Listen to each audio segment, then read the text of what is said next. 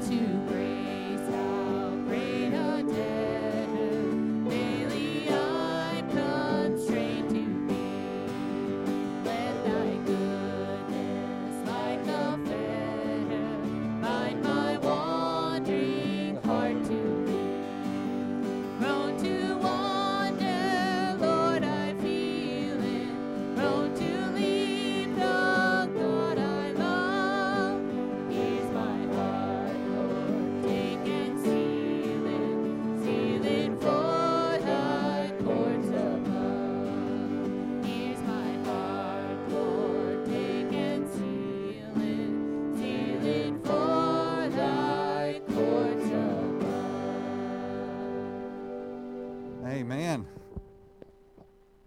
Who's enjoying this cooler weather? Amen to that. I know I am. What a blessing. Until I forgot to turn the AC off yesterday, and I woke up about 2 o'clock and had to go in the closet and get a quilt out of the closet and turn the AC off. And uh, it was about 62 degrees in our house, and uh, that was a little much. But uh, oh, I thought you wanted to say something. You were standing up there for a second. Anyway. Uh, but no, beautiful morning. Uh, I'll see the Lord's Supper. We're excited about that. Just a great time of reverence and a special time with the Lord. We always ask the children to be in with us and give them an opportunity to understand the importance of the Lord's Supper. But uh, also, we incorporate that with Hymnal Sunday, we call it. And uh, obviously, uh, you won't see the words on the screen, but we uh, sing straight from the hymns and just a great time to reflect on the truths of God's Word. So, just pray that we enjoy today. If you're joining us online, we're so thankful to have you with us. As always, Richard standing by to be a blessing in every way you can. At the bottom right corner of the screen, you'll see a prayer tab. Let us know how we can be praying for you, be a blessing. That's private, secure. It only goes to one source, so uh, you're safe about that. Uh, but in any questions about the service, let Richard know, or you can reach me directly at todd at cfchurchtx.com. And, uh, but we're glad you're here. Uh, I want to take a quick second before we get into the announcements. Miss Lori, would you come here, please?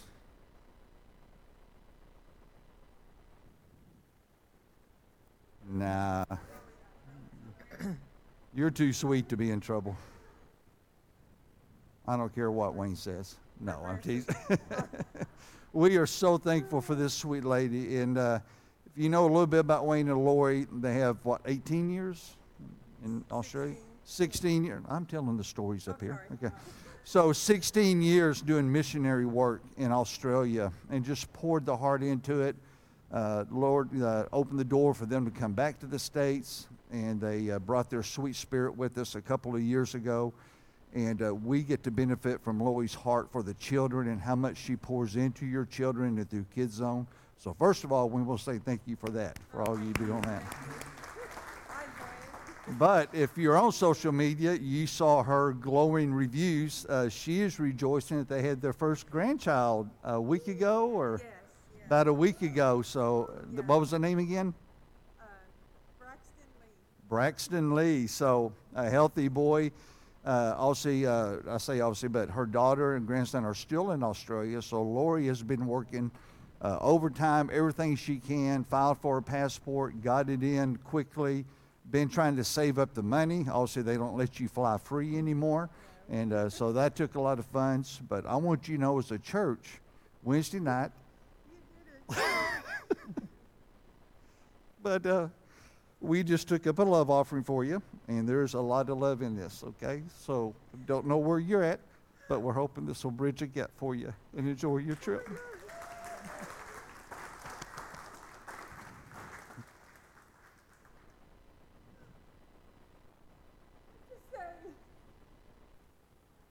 So you don't have to say anything.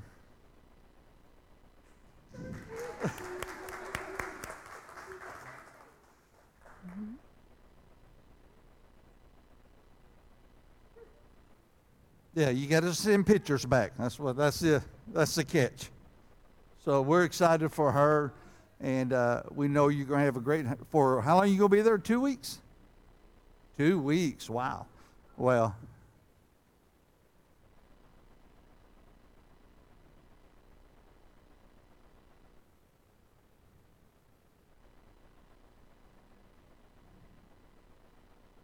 Wow, what a journey. Well, we'll be praying for you the whole time and look forward to seeing pictures of your grand, grandson. So we're so happy for you.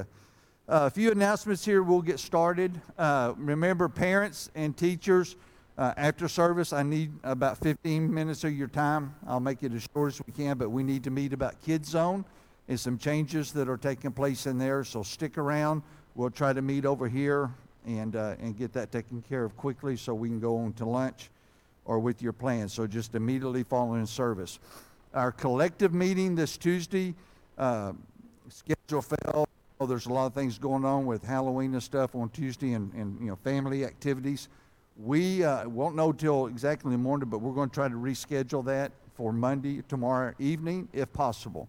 But I'll get a text out to the collective group, uh, those young adults, and let us uh, know for sure, and we'll move forward with that.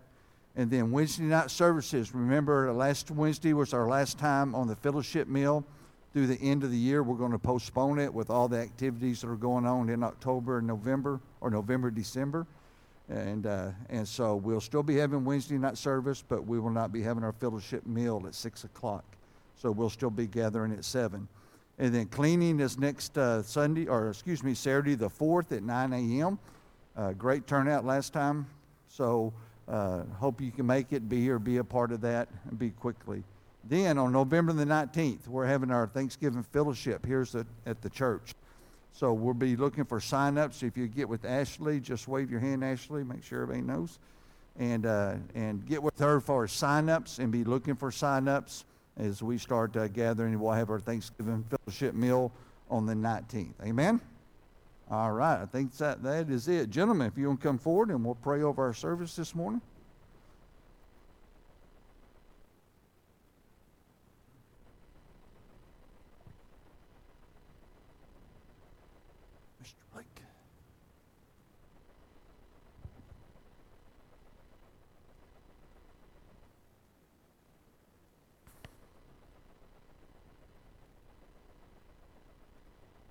Heavenly, Fa- Heavenly Father, we thank you for the many blessings you bestowed upon us this week and every day of our lives. We thank you for the rain. We thank you for the cooler weather. Now just take this offering and we hope you, we can use it for your glory. In Jesus' name I pray, amen.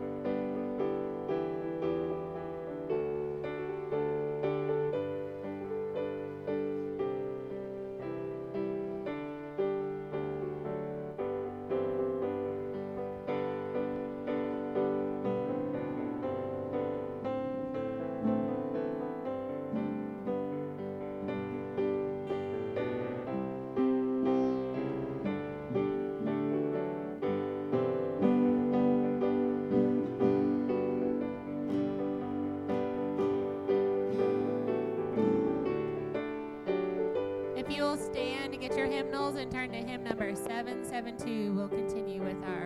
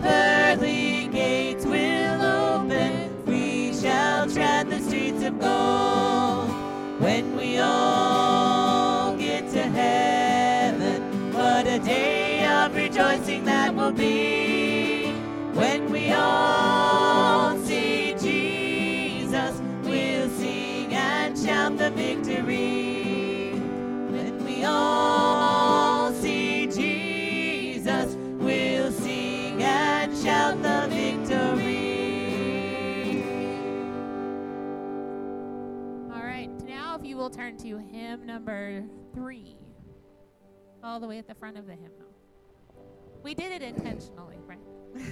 front, back, front, back.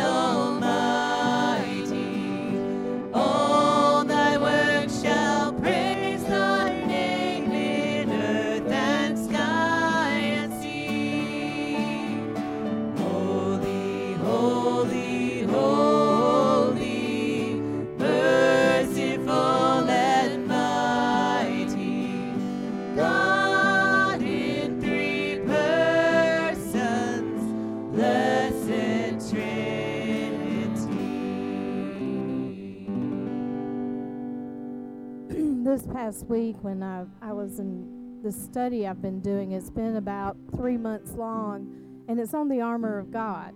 And when I taught the kids the armor of God back in the day, um, you know, we hit the pieces and we hit what their purpose is, but this study kind of goes into the culture and, and the different aspects of the armor. And this past um, couple of weeks was on the shoes. And I never really thought that much about shoes till I went on a job walk. And part of my job is to walk site conditions and, and make evaluations about code and all kinds of technical stuff. I had on the wrong shoes. And I had to walk 600 doors, which is like an eight hour walk. And my feet were reminding me all day long that I was not prepared, as I should have been, to walk that project.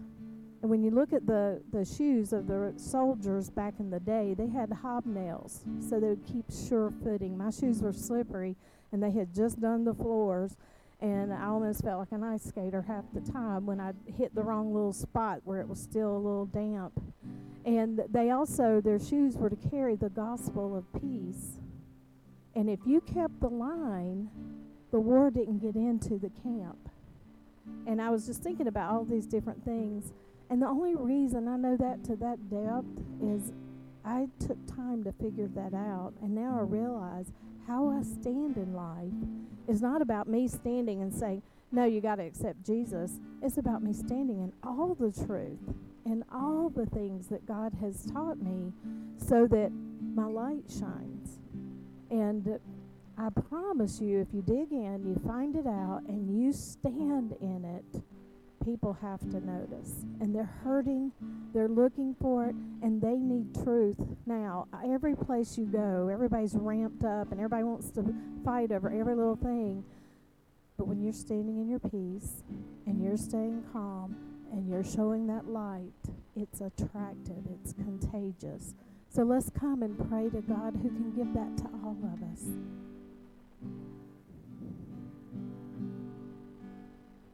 All right,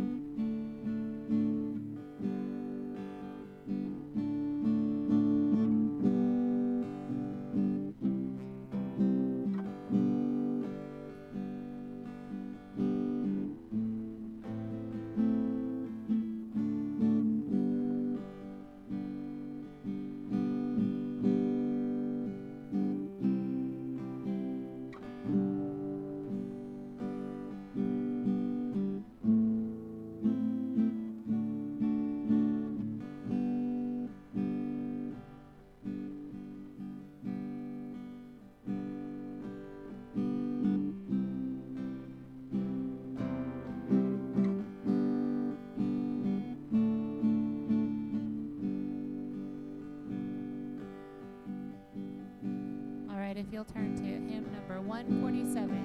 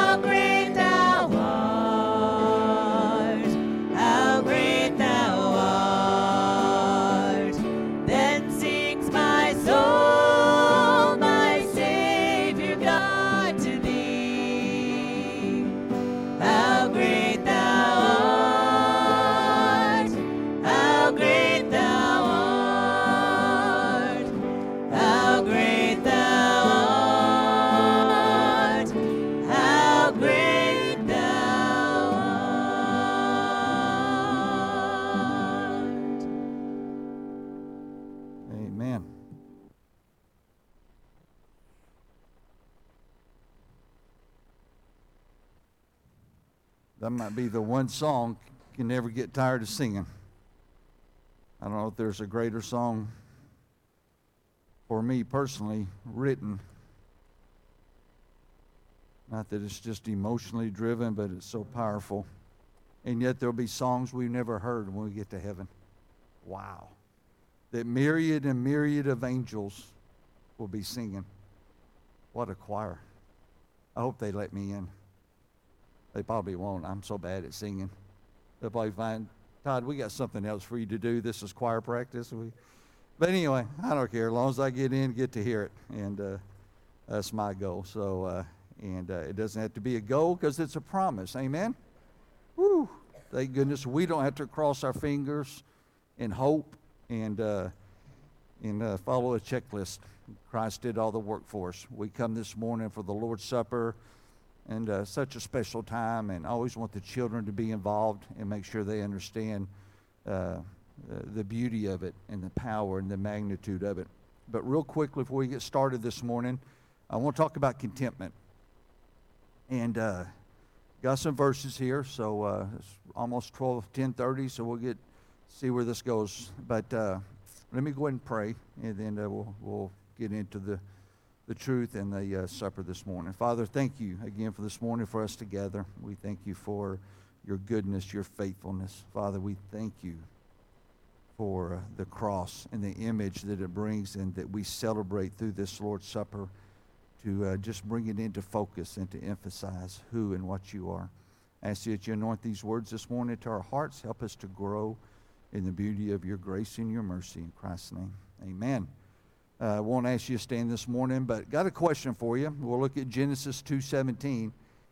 If God knew, and he does, because God knows all, then why did he put the tree of good and evil in the middle of the garden if he knew they'd eat of it? I think that's a fair question. Don't know how you ponder questions in the Bible. God knows all. God's in control of all. He created man. He created the angels, second crea- or first creation. And he put this tree of good and evil, that which then he directed his second creation not to mess with it, partake with it, knowing they would. So while we don't have an answer to that, we, the Bible does not direct us to a clear, exact point of why God did that. There's volumes written on the, you know, theological reasons why God went about this and his purpose in it. But there's some things we do know. So what do we know? The Bible tells us God's omniscient, is he not? Meaning God's all knowing. Deuteronomy 29 29 tells us God knows the secret things. The secret things belong unto the Lord our God, but those things which are revealed belong unto us and to our children forever, that we may do all the words of this law. God gave us every single thing we need, did He not? Everything that pertains to life, everything that pertains to us, ultimately our salvation, everything we need to journey through this life. God did not hold anything back that we need for our faith walk. But don't even come close to think that God shared everything. There's things that only God knows for now that we don't know. And we won't know until we get to glory. Jeremiah 5:22 tells us his decrees cannot be broken. He tells us right there, "Fear ye not me," saith the Lord. Will ye not tremble at my presence, which have placed the sand for the bound of the sea by the perpetual what? Decree.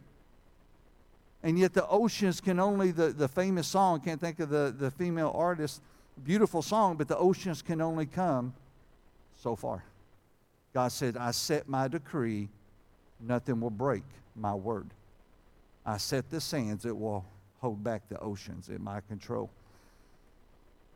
Hebrews 6:18, a great verse talks about the immutability of God, the two aspects of God that he cannot do. God cannot lie, and God cannot change his word.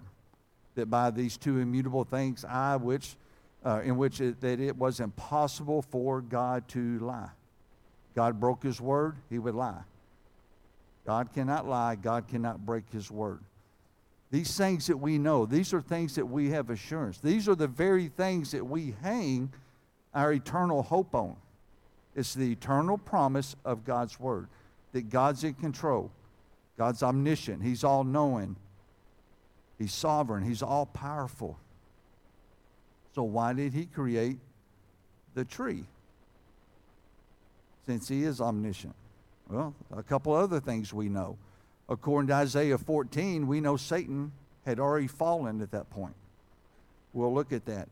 And two, by way of that fall, by God's second creation of man, us, that Satan then ushered in temptation.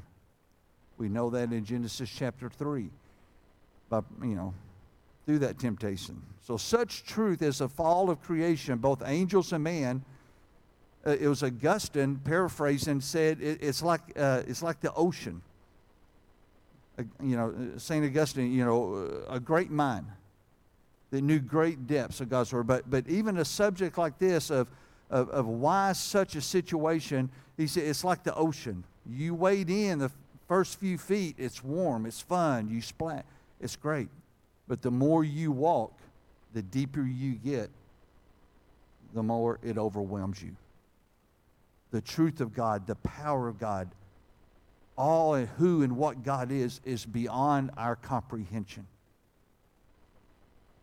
Even with spiritual maturity, even with a tenure of walk in the Lord and grow in His grace and grow in wisdom and knowledge, we're still just treading in our ankles in the ocean of who and what God is. Here's my point this morning the Father is perfect. Because He's perfect, He's self existent. He's self sufficient. He's good. Again, sovereign. He's all powerful. Meaning everything else exists outside of the Father. That includes Satan, and includes us and the fallen angels. Meaning God and God alone is the one that keeps us and has kept us in His perfect righteousness. Even when he created Lucifer, Michael, and Gabriel, these archangels, and, and, Lucifer, the greatest of the three archangels, even Lucifer himself, the head of the angels, still was held in place by God's perfectness. God sustained Lucifer. Lucifer was what he was only because of God. God created him, God was sovereign, God was omniscient, and everything you know exists outside of God. Nothing is self-existently good or righteous. Nothing in us is good. We saw even the angels fail themselves. So while, some, while nothing is self-existently good or righteous, though Satan was the greatest of angels, it was God's goodness, again, that he was what he was. Look what it says in Jude 24. Now to him that is able to what? Keep. Keep you from falling and to present you faultless before the presence of his glory and exceeding joy. Our only hope of not falling ourselves is through the perfectness of God, the goodness of God, the power of God. When that's what we rely upon. God is our preservation in and through Christ and it only exists in God. Colossians 1:16 tells us, "For by him were all things created that are in heaven, that are in earth, visible and invisible, whether they be thrones or dominions or principalities or power, all things were created by him and for him." All that we are, all that we have, all that we'll be is only because of the Father's goodness and Christ's redemption. That's the only place it exists. Thus, we can say God is all we need. Is that a fair statement? If all that we are is by way of Him, all that we are was created by Him, we're not self sufficient, we're, we're, we're totally reliable upon the one who created us no goodness within us, no goodness comes by way of us, of us, no goodness comes by way of creation. Goodness only exists in God. So anything will ever be, anything that we are, anything we hope for that is good only comes by way of God's perfect control. Yet, in one brief moment in time, God stepped back. God stepped back and he let Satan loose. He allows Satan in his free will to freely act. Now, we don't know again for sure. We don't know, uh, you know, it's safe to say there's always been free will with the angels. We know that Satan used his free will to fall. We know at one moment in time that, that, that God ordained that and allowed Satan to freely work within the free will God gave him. Let's go back to Isaiah 14. Look what it says in 12 through 15. How art thou fallen from heaven, O Lucifer, son of the morning? How art thou cut down to the ground, which didst weaken the nations? For thou hast said in thy heart, I will ascend into heaven. I will exalt my throne above the stars of God. I will sit also upon the mount of the congregation in the sides of the north. I will ascend above the heights of the clouds. I will be like the Most High, yet thou hast been brought down to hell to the sides of the pit. In that one brief moment in time, when Satan acts freely in his free will, he uttered five times what he was going to be I. I will be like God. Two quick points and I'm through. Go back and look at verse 13.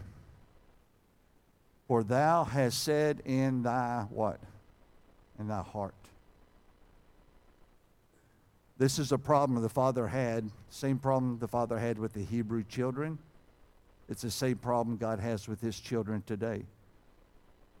We discussed this Thursday night in Bible study. Look what it says in Deuteronomy chapter 5, 28 and 29. And the Lord heard the voice of your words. God's interacting with Moses here. Moses come down to, from Mount Sinai, give them the Ten Commandments. The children heard the voice of God. They feared, saying, Who are we? We'll die in the presence of God. Moses, only you can be in his presence. So they, they, they commissioned Moses go and to get all the commandments God had for them. They wanted to hear everything God had to say. And so this is a dialogue between God and Moses. And the Lord heard the voice of your words when you spake unto me. And the Lord said unto me, I have heard the voice of the words of this people, which they have spoken unto thee. They have all what? Oh, they all well said. What they said was right on. That was good. Sounded good. Sounded spiritual. Sounded religious. We, we're now acknowledging who and what God is. We've seen Moses' face, the radiance of his face from looking upon and being in the presence of God and now they, they can't help but acknowledge it. We want to hear all God has to say. We want it all. God says, I, I heard that. Look at how God responds, though, in verse 29. Oh, that there were such a what? Heart in them. I heard what you said, but I wish your heart matched your words. You say you want all that I have. You're saying, I have now acknowledged by hearing the sound of my voice, you, you tremble in my presence. You're fearful to even be in my presence, and rightfully so. And, and so you say all the right things. You want everything I have to offer. You're, you're uh, requesting Moses to get it all. God said, It sounds good. But oh, I wish your heart matched your words. I wish you truly wanted everything I have for you. I wish your heart was willing to be content with everything I have. Second point, let's go back to verse 14. I love this verse because it, I mean, if anything gives power and truth to the big picture, is what Satan said in verse 14. I will ascend above the heights of the cloud. I will be greater than the Most High. Does it say that? I'll be what? Like the Most High. If Satan wanted to be all that in a bag of chips, so to speak, if, it wanted, if he wanted to be all about him, he wanted all that he can get, he wanted more, why didn't he want to be greater than God? If you're going to go that path, do you grow up and say, I want to be like so and so, or do you want to be greater than so and so? Ever thought about why Satan says, I want to be like God? I think it's a strong opinion that Satan, of all people, knew there was nothing greater than God. And the best I can hope for is to be like God. He knew he couldn't be greater than God. Satan had no doubt. Satan had no deep preconceived thought, you know, really, if I, could do this, I'd be better than. No, he, he knew without a doubt that God was all in all. He was just hoping he could be equal to God. We're told in scriptures you know, Paul says, Follow me as I follow Christ. Christ tells you know, be ye Christ like.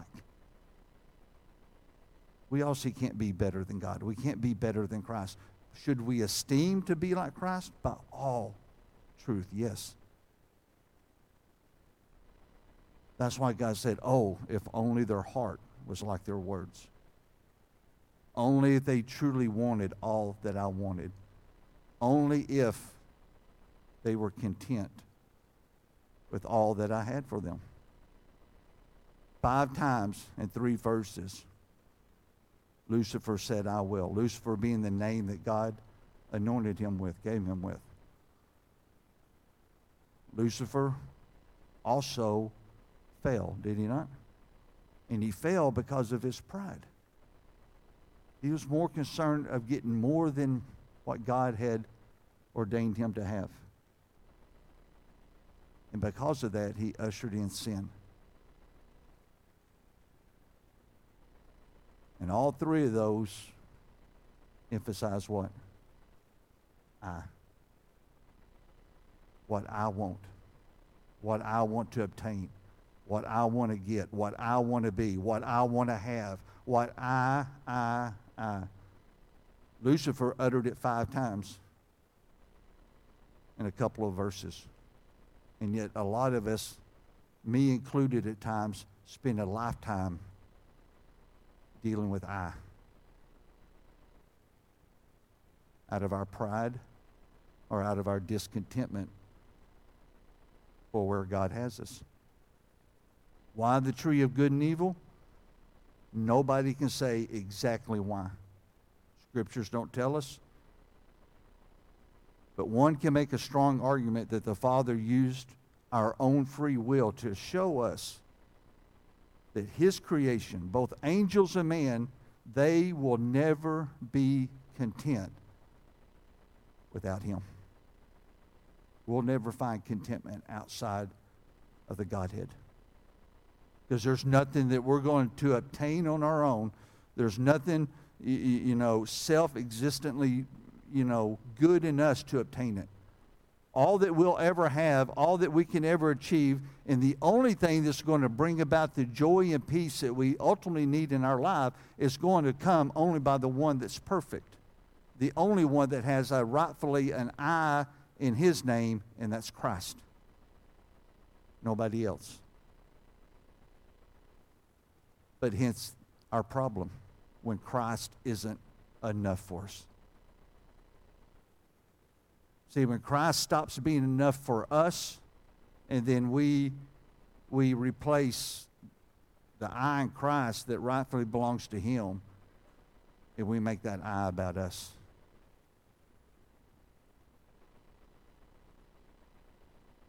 Close with this. Genesis 3 3 tells us this. But of the fruit of the tree which is in the midst of the garden, God has said, Ye shall not eat of it, neither shall ye touch it, lest you die. You would think, and I know I'd probably make the exact same mistake Adam and Eve did. But if God gives us that definition, don't eat of it, don't touch it, why would you journey to be around it? Ah, oh, the I part oh, there may be something more there I like. There may be something more there I want. I want to go see what that is. That word midst is a Hebrew word, tevek, and it means the center or the middle, in the midst of the garden, in the center of the garden, in all that God created. And the beauty that's illustrated throughout the scriptures the vastness of the Garden of Eden there in you know, the Mesopotamia area between the Tigris and the Euphrates, in this area of, of, of creation, when God created the garden, it was everything that Adam and Eve needed to sustain them.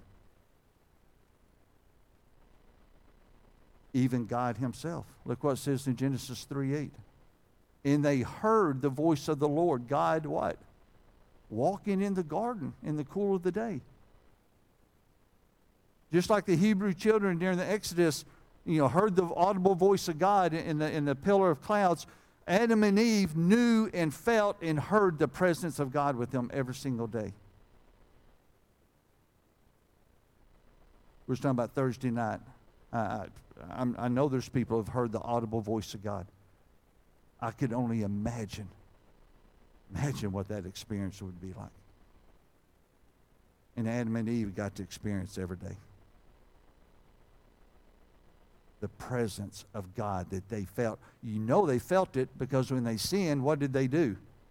They ran and hid from it. If they didn't feel it and know it was there, why would they run and hide and clothe themselves? They knew God was there. They knew God knew what they did. So this, this tree that God placed in the middle of the garden and all that he created around it for Adam and Eve put himself spiritually there that they felt him every day. And yet, yet, Adam and Eve chose, and I challenge you to imagine everything Adam and Eve walked past to get to where they shouldn't be. Do you hear what I just said? God said, don't eat of it, don't touch it. They had to willfully journey to the midst of the garden, to the middle, to satisfy their eye. I want to see what this is. And yet they had to pass by everything God created to sustain them to get to where they shouldn't have been. I can't sit here and tell you don't have enough wisdom and knowledge why God exactly put the tree there. But I think we can make a strong argument even through Satan and us today. God's painting a picture. If you keep on journeying and looking for the things I warned you about, probably one of the biggest reasons is your discontentment in what I have given you. It's not enough for you. And when we lose our contentment in God and what God has for us, then just like Lucifer, pride, and sin, it becomes about us. We're the I. So are we content with the Lord's will for our lives? Or are we willing to walk past what the Lord offers to obtain what he said we don't need? Contentment can be described in a myriad of ways. I chose this one being satisfied with what we have been given, even though we may not get what we want. That's contentment. I stated earlier this morning, I was up this morning just reading again, how many times in life we pass by the joy and the peace of God to try to find happiness in this life. God promises us that we can have peace and we can have joy. And yet we so many times walk past those things trying to find happiness in life. Contentment can only come from one place and one source. That's God. Only God's perfect. Only God can sustain us. Only God's good. Nothing this world offers us is going to be good, nor is it going to be lifelong satisfying. It'll bleed out, and we're back on another journey looking for something else, trying to find some place to go to where we think we're going to be where we want to be and to get what we want to get. And we just, like Adam and Eve, walk past all the goodness and perfection of God to get where he tells us we shouldn't be. Amen? Amen. All right. Gentlemen, if you can come forward.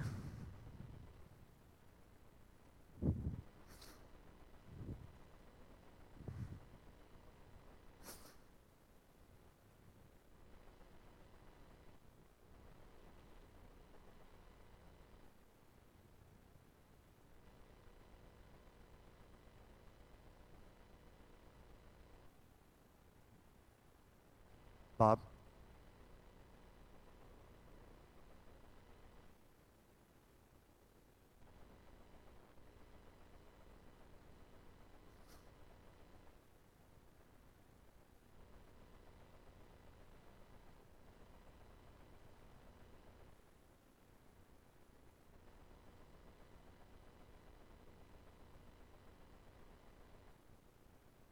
when I was studying earlier this week for Thursday night, through that, I've been fixated on this one verse that we read in Deuteronomy chapter 5.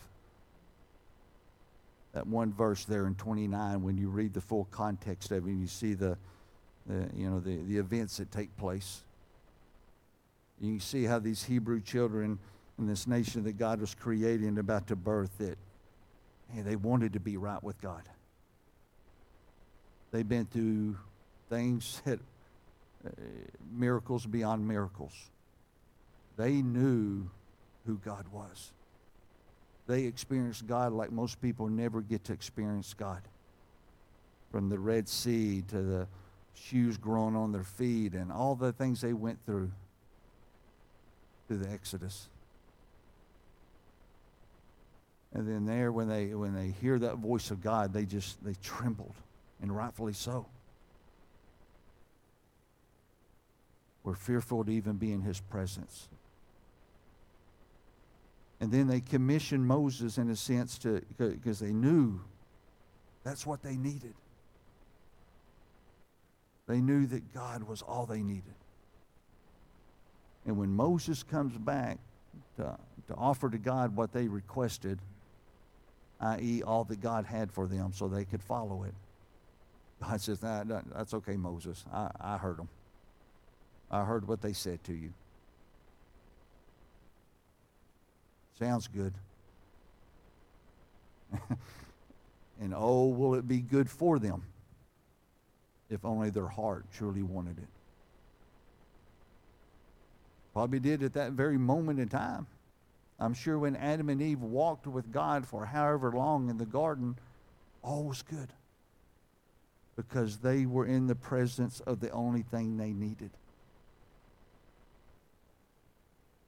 As soon as there was a little bit more, though they didn't have a clue what it was, what it would do to them, what it would offer them. But the one that at one time sustained them said, Hey, don't eat of it and don't touch it. Now, just like Lucifer, they wanted a little bit more because they didn't find their contentment in God. That's weighed on me all week.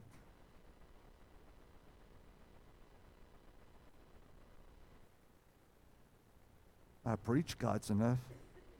I stand up there just like this morning and say, we need to agree that God's enough. We need to live like God's enough. Look up scriptures that we read to sustain that and build that. But what about me? What would God say about Todd's heart? Oh, that Todd's heart was where he preaches. And we all have to do that. When we're encouraging others and, and we're acknowledging God's word and we're, we're, we're wanting to be all that God wants us to be, is that really where our heart is? Are we content in God's way, in God's will, in God's purpose? Spiritual contentment is a struggle we all have difficulty with at some level. When is Jesus truly enough? We accept him as our Savior. We don't have a problem accepting that being enough, do we? We put all of our trust and faith and hope in the promises of Christ. Then we get saved, and then it's like we, in ways, walk away looking for more. As if we're going to find something better than our salvation in Christ. Everyone this morning has wishes, wants, desires in this life. Those in and of themselves are not evil, they're not sinful. The question is, and what the real challenge is, is what we're desiring, longing for, and need that we're pursuing, does it go beyond Jesus? Or does it go through Jesus? Jesus, this is what I want. This is what I'm striving. This is where whatever's in our heart and our mind. Does it go through Jesus as our buffer that says, no, don't eat of that, don't touch it? Can we say, oh, okay? Or do we venture beyond that to, to get to it? So this moment, moment, or excuse me, this morning, we're just going to pray here and, uh, and get our hearts right. As God says, oh, that their hearts were like their words. It tells us in 1 Corinthians chapter 11, verse 28, let a man examine himself, and so let him eat that bread and drink of that cup. For he that eateth and drinketh unworthily. I mean, oh, well, I don't know if I'm perfect enough to come before God. No, it's not because we can't be. It's not about us being perfect. It's about us being right in God. Are we surrendering our heart? Are we setting aside this world? Are we coming before God here in a moment and pray and cleanse our heart for those things that are outside of Christ? And bringing ourselves back into subjection to His will for us. We get there, then we can come worthily before and partake. So let's take a moment. I'm just going to give us a moment of silence here where we sit. We can pray privately and independently. So let's pray.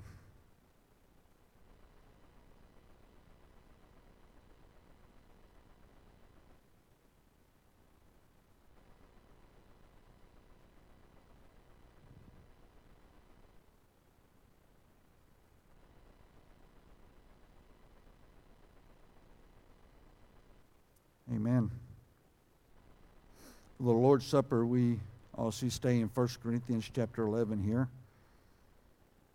It says in verse 27 that, uh, excuse me, verse 24, tells about giving thanks and breaking the bread. And so I'm going to ask Bob to pray over it this morning for us, and uh, then we'll distribute the bread.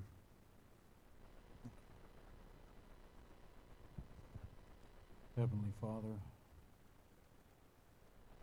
there's these days that I can't even fathom why you did all this for us. When we are, or I am, sometimes not worthy. But we thank you. Lord, we just thank you for your body that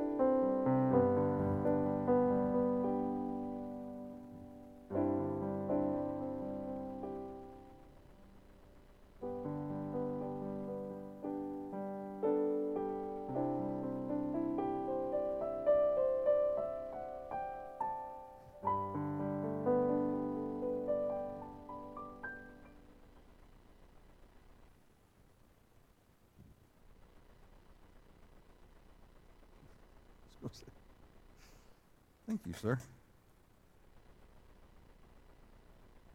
I asked the children to be in here because I think it's such a special time for them. So, guys, if y'all would pay attention for a second, and as we share this, we eat this little wafer. This little wafer illustrates the body of Jesus Christ. And, and you notice that it's you know, about as thin as a cracker, more or less, it is a cracker. And if you know anything about baking, if those that are in with your mom, if they're cooking or in your house, that you put something in there called yeast if it turns into something like bread or cake and things of this nature. And, and yeast is, a bacteria. It also bacteria is not good for us in a sense. And, and so that's why this isn't puffed up or something larger because there's no yeast in it. It's kept out on purpose. The reason being is because the body of Christ was perfect. There was no blemish to it. Because as us being sinners, as humans, because of that sin, we can't enter into heaven. So there had to be someone to die for our sin. And a sinner can't die for a sinner. A, a bad person can't die for a bad person and pay for their for them being bad. There has to be one without sin, one that wasn't bad, one that was perfect, one that was good. And that's what Jesus did. Jesus came from heaven with the Father and Holy Spirit, came to this earth to live like us. He became his own creation. The Bible says he lived to 33 years old. For some of y'all, not much, you know, your parents aren't much older. And after 33 years, it says, then they, they captured him, they took him in, and they took the body of Jesus and, and they, they, they punished it in some horrific ways. The Bible says they ripped the beard out of his face. The Roman soldiers that arrested him, they, the, the term we say, you know, he got beat up. But they beat him up, I mean, bad. Then they placed a crown of thorns on his head. And then they took him to, in the center of the, of the village they were in, this little courtyard. And I don't mean to, to be gross here, but they, they tied him up and they took an instrument that had leather straps and hooks and, and they beat the body of Jesus with it 39 times. And it pulled off chunks of his flesh. All because Satan didn't want him getting to the cross. Satan knew that Christ came to die on the cross for our sins. And if, if they could kill Jesus before he could ever die for our sins, then we have no Savior. And so this wafer here is a picture of, of the body of Christ that was broken for us and went through great pain and suffering, all so we could have eternal life in heaven with him. The greatest sacrifice there's ever been was what Christ sacrificed for us because of his great love for us. tells us in 1 Corinthians chapter 11 verse 24 and when he had given thanks he brake it and said take eat this is my body which is broken for you this do in remembrance of me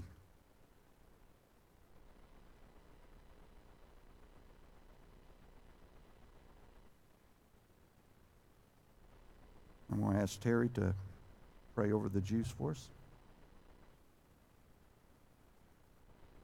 Heavenly Father, Lord, we uh, thank you so much for your grace and your mercy and your love for us. Thank you for allowing us to be here, Lord, to honor your Son, Jesus Christ, this Lord's Supper. Lord, we thank you for the ultimate sacrifice you made by sending your Son down the cross. The blood that was shed, Lord, not for something that he did, something we couldn't pay for. That is our all of our sins. Be with us now, Lord, as we do this. And remember the blood that was sacrificed by your Son Jesus Christ, because he loved us that much. We do this and pray in Jesus' name. Amen.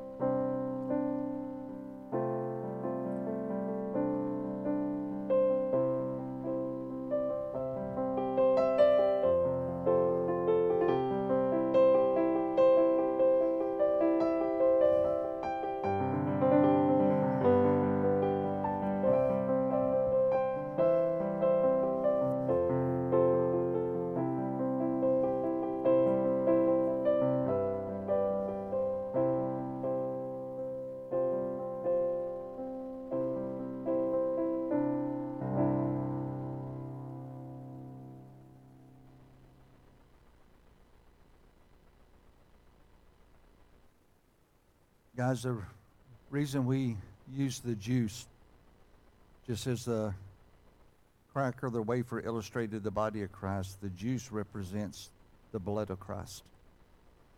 It's the blood that Jesus shed on the cross. The Bible tells us that without the shedding of blood, there cannot be a remission of sins. And when Christ was bleeding on that cross, the scriptures tell us that God the Father scooped up, I say scoop, they grabbed the blood of Christ and God sprinkled it on what's called the mercy seat of Christ in heaven. The king and the throne. And it's that blood that Jesus shared, not only what his body went through, but what his body gave up. The giving up of his blood. It tells us Romans 6:23 for the wages of sin is death. You think, well, if Jesus is God and he was, why didn't God just say, I'll just I'll just save everybody? But his word says that the wages of our sin, what we get for being sinners is death. And Christ took our place so we don't have to die per se for our sins. That Christ died for our sins. And that breaking of his body and that shedding of his blood, it washed away all of our sins. So whenever that day comes, as we will all die, as we get older, and we stand before God, we get to stand before God, children, in, in, in robes of righteousness without blemish because Christ is perfect. He made us perfect. And He did that with His body and through His blood. This grape juice is grape juice because it's pure, it's perfect. There's no additives per se and nothing that, that contaminates it. Why it's not the blood of Jesus, it illustrates the blood that He shed for us. goes on to say in 1 Corinthians 11, verse 25, in the same manner also he took the cup when he had supped, saying, This is the cup of the New Testament in my blood. This do ye as often as you drink it in remembrance of me.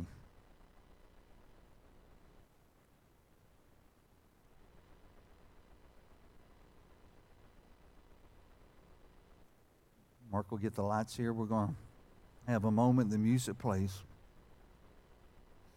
And maybe it's a time to come forward. Come and pray with one of these men. They'd be honored to pray with you. You can come and pray on your own. Maybe part of our message this morning where's our heart at? Oh, if Todd's heart was where his words were. I wish Todd was as fully content in me as he says he wants to be. Is Christ enough? Is Christ all we need? When it comes to our desires, our wishes, our hopes, our dreams, are we looking beyond Jesus? Just like Adam and Eve looked beyond God and walked past everything good for them to get where God told them they didn't need to be. We want to be careful we don't want to be so content, not contentment, content on trying to find happiness or intentful in finding happiness, that we pass up all the joy and peace that God promises us by way of His goodness. So as the music plays this morning, as the Lord leads you, the altar's open.